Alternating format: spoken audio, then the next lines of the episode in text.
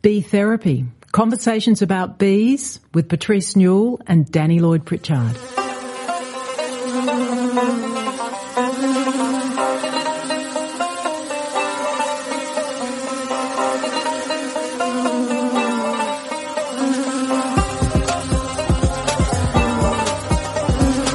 Dani, great to see you again. Lovely to see you too, Patrice. Let's start. What's the quiz today? How many eyes do bees have and do they have a favourite colour? Well, that's actually two questions, isn't it? It is. Okay, eyes and their favourite colour. Okie dokie. The book we're going to discuss today is a special one. We always like the things we talk about, don't we? Do. It's The Secret Life of Bees, the book that came out in 2001 by Sue Monk Kidd. Surprisingly, it was her first novel Amazing. and New York bestseller on there for weeks and weeks and weeks. It had a lot of sentimental uh, reviews when it came out, and I resisted it. I don't know why, but then I was walking past a secondhand bookshop, and there it was staring at me, and I thought, "Oh, okay." It's a sign. It was a sign. I got it.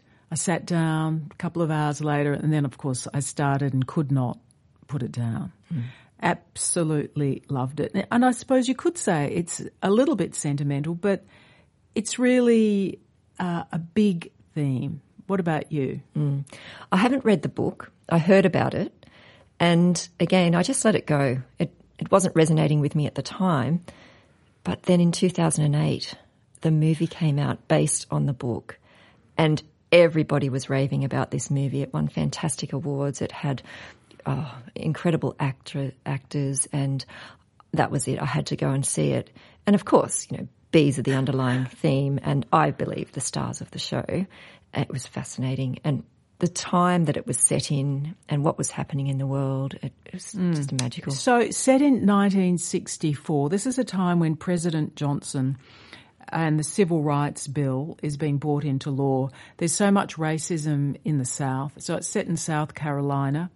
And a young girl is in a, a violent relationship. We shouldn't give it all away because if you haven't seen the film, you should, or haven't read the book.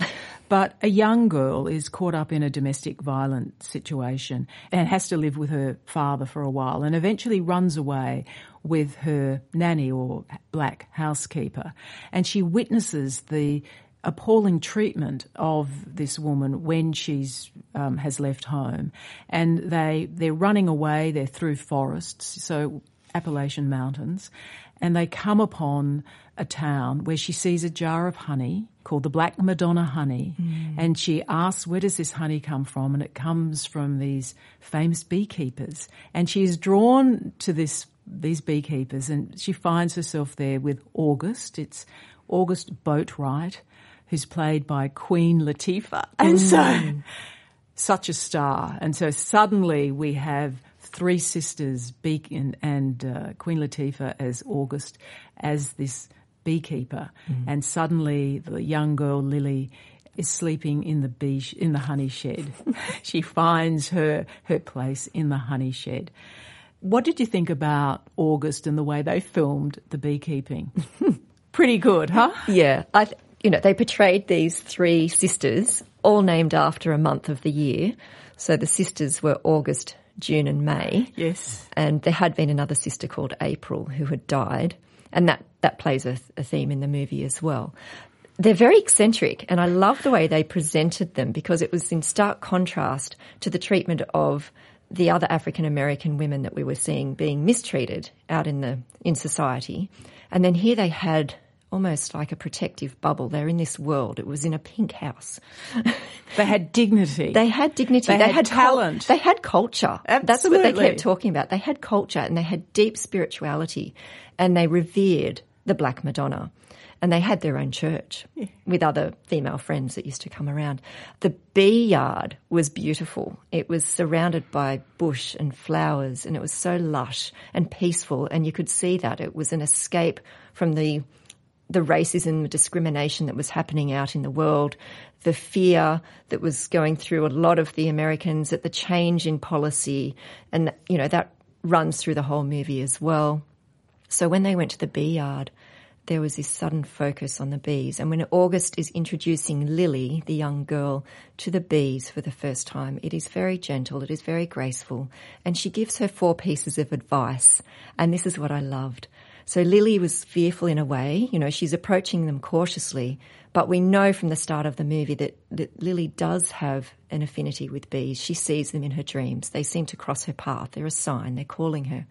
So when August is putting on the veil and decking out Lily in the appropriate gear, she says, right, there's four things you need to know about the bees. The first thing is don't be afraid. So you don't want to have any fear. The second one is don't be an idiot. Yes. And that's why she put on the long gloves. She said, you know, obviously bees can sting. So we make sure we cover up. We don't, we don't want to get stung. So we're not going to be an idiot. And then the third one was don't swat. So if a bee's flying around you, stay calm. You don't want to swat it. And the last one was give the bees love. Yes. That's Give what I remember. The bees love. Yes. Every creature wants love. wants love. And that is the theme of the movie.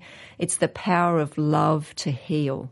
And the bees are one of those, I guess, it's the creature that creates the space that allows that love to flow. She called it bee yard etiquette, and I thought that's that's a good term, isn't it? If you know you gather around, gather right on. Let's start with some bee yard etiquette first. I thought that was I must use that. Yeah, it's a I ha- respect. A respect to the bees. And considering where they were coming from, their rowdy kitchen where they're singing and dancing around, you know, it's a wild, crazy filled household, uh, lots of laughs, to the bee yard, which is calm and still. When Queen Latifah, when August pulled up the first frame, she has ideals, pulls up the first frame and Lily gets to see some honey and, and the bees and, and they're walking across, they see the Queen. Um, it's, it's funny. Often you see, um, pictures where they're, lift a frame up and they want to taste the honey and they just sort of unzip their their bee suit, which is very unusual because you tend to not do that right next to a beehive. But how they enjoyed the honey. It was also in this film when they talked about elderberry honey. Do you remember They that did. They being did. purple? Yes, yes. Have you ever seen purple honey in I've your not, hives? No, I've seen purple pollen, Mm. but not purple honey. Yes, I can't say I've ever had elderberry honey. I've never tasted it, never seen it, and I've never had it in my hives, although we do have some elderberry, they're kind of weedy, around our area, or even blueberry honey apparently may produce a purple honey. But I have had burgundy coloured honey in my hives, Yes. and I've just given you a taste of that this morning. Yes, well, that is true. That and that was absolutely exceptional honey, crystal clear, rich with a, an acidic aftertaste. Oh, we're, di- digre- We are we're digressing We're here. digressing, but I mean, the honey that comes from South Carolina and from this bee yard is famous, and they talk about that in the movie. These women are renowned for their incredibly tasty honey. Alicia Keys, the singer songwriter, she plays June, and so there's fabulous music and singing as well. Such a beauty, Alicia. Uh, I love the way they poured. So there's a death at the end, Yeah. and they pour all this honey over the cornbread. Yes. right? And then, do you remember when they put the black uh, Draped the beehives in black. oh, oh, cloths, wasn't grieving. That, I It- might, I might put that in my funeral. I might mention this to Philip. I think I want that. I want thought that was over your hives. It was beautiful. It was It- telling the bees, yes, telling the bees that one of their beekeepers had passed. yeah. It's, it is beautiful. The whole movie was gorgeous. That feminine spirit came through, and it was so beautiful to see that aligned with the beekeeping and these women as they fe- as they healed, found friendship, shared love. You know, gorgeous. The bees being the thread, the They were. string that was holding them together. okay, if you haven't seen it, you must. So, are we going to give this? I suppose we've already said, haven't we? Is this a five out of five? Oh, we love it. Yeah, five. I'd say the book and the movie. Now, it's that time of year, you know, how have you been going with your beehives? Have you been doing any locking them down, expanding them, moving them? I've been doing a little bit of movement of hives, and recently, so we're we're coming into autumn, end of summer into autumn, and I had a few beehives in a location that wasn't going to be great for winter. I needed to get them to a warmer site, so I packed up the gear and the truck, and we went up to the site to collect the bees at night. And when I say we, it's my husband and I. And Does that mean you went to the beehives in the dark In the dark. to lock them up? Yes, oh, Okay. yes. Mm. So the best time to move bees is at night time when they're all in the hive, and it's usually cooler. And we didn't have to travel far; we only had to travel about six kilometres. So we had the the car with the trailer attached. We pulled up to our bee yard or apiary site, as we like to call them in Australia. And my husband and I, we've put our bee suits on, our protective equipment, put our head torches over the top of our veils, and we like to use a red light when we're out around our bees at night time. The insects aren't attracted to that red light, so they're not going to fly out of the hive and, and buzz you and irritate you. And we were just carefully going about our business, went to the first hive, and I I do actually close the entrance up, so I put just a strap of tape across the entrance. And they're strapped around the hive, so they're double hives. They're strapped up with two M locks to make sure that they're not going to move. And for some reason, my husband couldn't wait for me to finish getting dressed, and he thought he was doing me a favour, and he will just go and lift this hive on his own and quickly put it in the trailer, just to get the job done quickly, you know, so we can get them settled back at the new place. And while he was lifting him, I'm saying, "No, just wait for me. I'll help you. Because Don't you lift it on hadn't your own." the- I hadn't finished getting dressed, but I ran across to help him, and I did have my veil on, and, and I threw some gloves on. and I had a full bee suit, and I ran over to help him and grabbed one side of this hive that he was already carrying on his own. And by the time I got to it, the top box had actually moved because he had it on such a lean, and carrying it on his own, it wasn't wasn't straight. And so the top box separated from the bottom box, and all these bees fell out, and they fell onto the ground and around my feet, and unfortunately inside my boot, because I hadn't Oh my God. finished putting my bee suit on correctly, and I didn't have the legs over the top of my boots. I don't know how many fell into my boot, but sadly they were squashed and they stung me. So I had multiple stings On your feet. around the ankles of my feet. And I had, and I was holding this beehive with my husband. I said, quick, I've been stung and we had to put this hive down. Mind you, we're in the dark. We've got blue, uh, red lights flashing everywhere as I'm running around doing this incredible bee sting dance. If you've ever seen that, it's quite funny. And I had to move away from the hives and quickly throw my boots off and shake all these bees out. And they'd also started crawling up my legs. And so I'm like, seriously, it's like ants in your pants. It was bees in the pants. And I don't know, and I'm just rubbing and scratching stings out. But we still had to move these hives. We've started something now, and I needed to quickly. So these were not hive hives being moved from your property. These were some that you had elsewhere. yeah, and a friend's property. They were hosting some hives for us, um, so we were moving them back to our property. So anyway, I had to get back to the job, didn't I? You have to complete it. We'd started something. Oh, you you continued with I the continued. stings. Yes, I did. I pulled the stings out, fixed up the boot leg, make sure I was fully covered, and back to work. But let me tell you, the next day, my feet were wrapped in ice and they were elevated. I had some swollen ankles for a few days. Well, there's a lesson, huh? There is a lesson. Oh, what- Always but the main lesson- gear and sh- share Wait, patience, patience. Patience. Oh, you have to be patient with bees and be extra careful transporting hive, moving hives at night time. You can't really see what you're doing. Triple check. When you move your hives to the other place, do you open them up? I do. Yeah, once we've got them in position, all hives are in position, I'll go along and, and remove the cover from Straight away. Straight away. They tend to crawl out. That's what bees do at night time. They're not really flying around. They just come out of the entrance and they'll crawl around a little bit. Um, and by the next morning, they were out and about and reorientating, and some of them had started foraging. Okay, well, that um, I haven't quite had a drama like that. Fingers crossed, it never happens. It's interesting that you do open open it up. I heard somebody else say that because I leave them locked up, closed up for hours. I say, so get the drift. This is your new home. It's interesting that you haven't had anything negative with that. Okay, well, we've been cooking different things and we're talking about one of our old time favourites. Yes. Childhood comfort food, childhood learning how to cook stuff. Childhood memories. Mm. Honey joys. We call them cornflake crackles. So that's in Adelaide. That's what we called them. We called them cornflake crackles and we didn't always put honey in them. So the crispiness is really the sugar because there is quite a bit of sugar in, There in this recipe. There is. So honey is the key thing for us. Yes. Have you ever made them just with honey and no sugar? I have tried, and they didn't stay crispy. Yes. Like with roasted nuts with honey only, like they absorb the moisture from the air. You have to eat those ones straight away. So what do you use? You'd never use margarine. No, but lately I have been using a vegan butter, which is based on coconut oil. That mm. should give you a crispy though. It does. It does. And what about the flavour of coconut? No, it doesn't come through.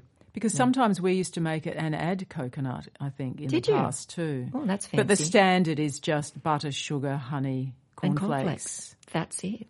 Melted, toss it all together, Mm. put it in. You have to melt the butter and the sugar and the honey together in a saucepan. So you get it to a boil and it becomes really frothy. Yes. And once it's frothy, then you quickly take it off the heat, toss in the cornflakes, stir it around, and straight away scoop them into little patty cakes. And then you have to cook it. yeah, But- on very low for about 10 minutes. It doesn't take long at all. And then let them completely cool. Yes. And to be crispy. To Oh. be crispy. Yummy. So if for some reason that has bypassed you, that's a bit of a an essential Australian kitchen Well, thing. it is. It's a famous recipe from Kellogg's. We should mention that. Kellogg's cornflakes. Well, to me, it's a famous recipe from the Australian Women's Weekly was- because yes, that tested would, by them. That would be why I we would have got it. They're the recipes that I used to cut out as a young child. Didn't we all back then? They were a favourite treat at birthday parties. Now, let's go back to these questions. How many eyes, first, because we're lashing out here with two questions. How many eyes do bees have? It's an unusual question because the fact that we're asking it would indicate it's not two. so you're probably thinking that it's not two, otherwise it wouldn't be such an interesting question. Fire away there. There are five, five eyes. We're talking about the honeybee eyes. So you have the two large ones, which are the main eyes for seeing that we can easily spot when we look at a bee. But on the top of their head, they have three smaller eyes called ocelli. And they're not used so much for sight as for detecting the intensity of light. So very important for them in flight direction to resources and daylight, nighttime, those kind of things. So five eyes on a honeybee. Do those three eyes, the ones in the centre, do they not then respond to colour? Because that's our other question. Do bees have a favourite colour? Oh, well, it's interesting. Like most insects, bees have a broad spectrum of colours that they can see. So certainly all the eyes play a part in All the of them. vision, all eyes. Mm. And when it comes to the the light spectrum, spectrum or the colour spectrum of sight for bees, they're a little bit different to humans. And they'll see more of the ultraviolet light, which is at the lower end of the spectrum. So they're around 300 nanometers to 600 nanometers. A little bit technical, but this is how they measure light and colours on a wavelength spectrum. Mm-hmm. And humans, us, we start at around 400 nanometers, but go up to 700. And when you get to the higher wavelengths, around 700, that's more into the reds. So they say that bees tend to see more in that middle section where it's the bluey purpley end of the spectrum up to the yellow.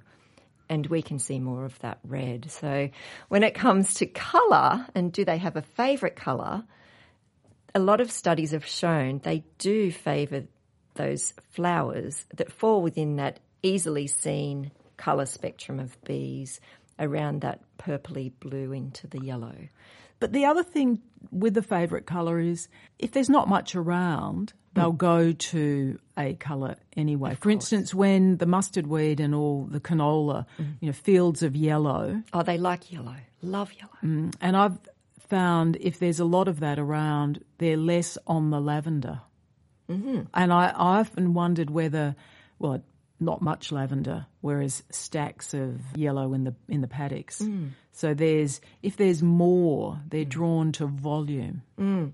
But they're also getting other sensory messages from the flowers. So the way flowers attract bees to them for pollination is yes, there's the colour, which uses their sense of sight, but there's also an aroma and there's also the shape. And quite often, because we know insects and bees can see into that ultraviolet section of the spectrum, we can't see a lot of the markings that are on flowers that will bring the pollinators into them.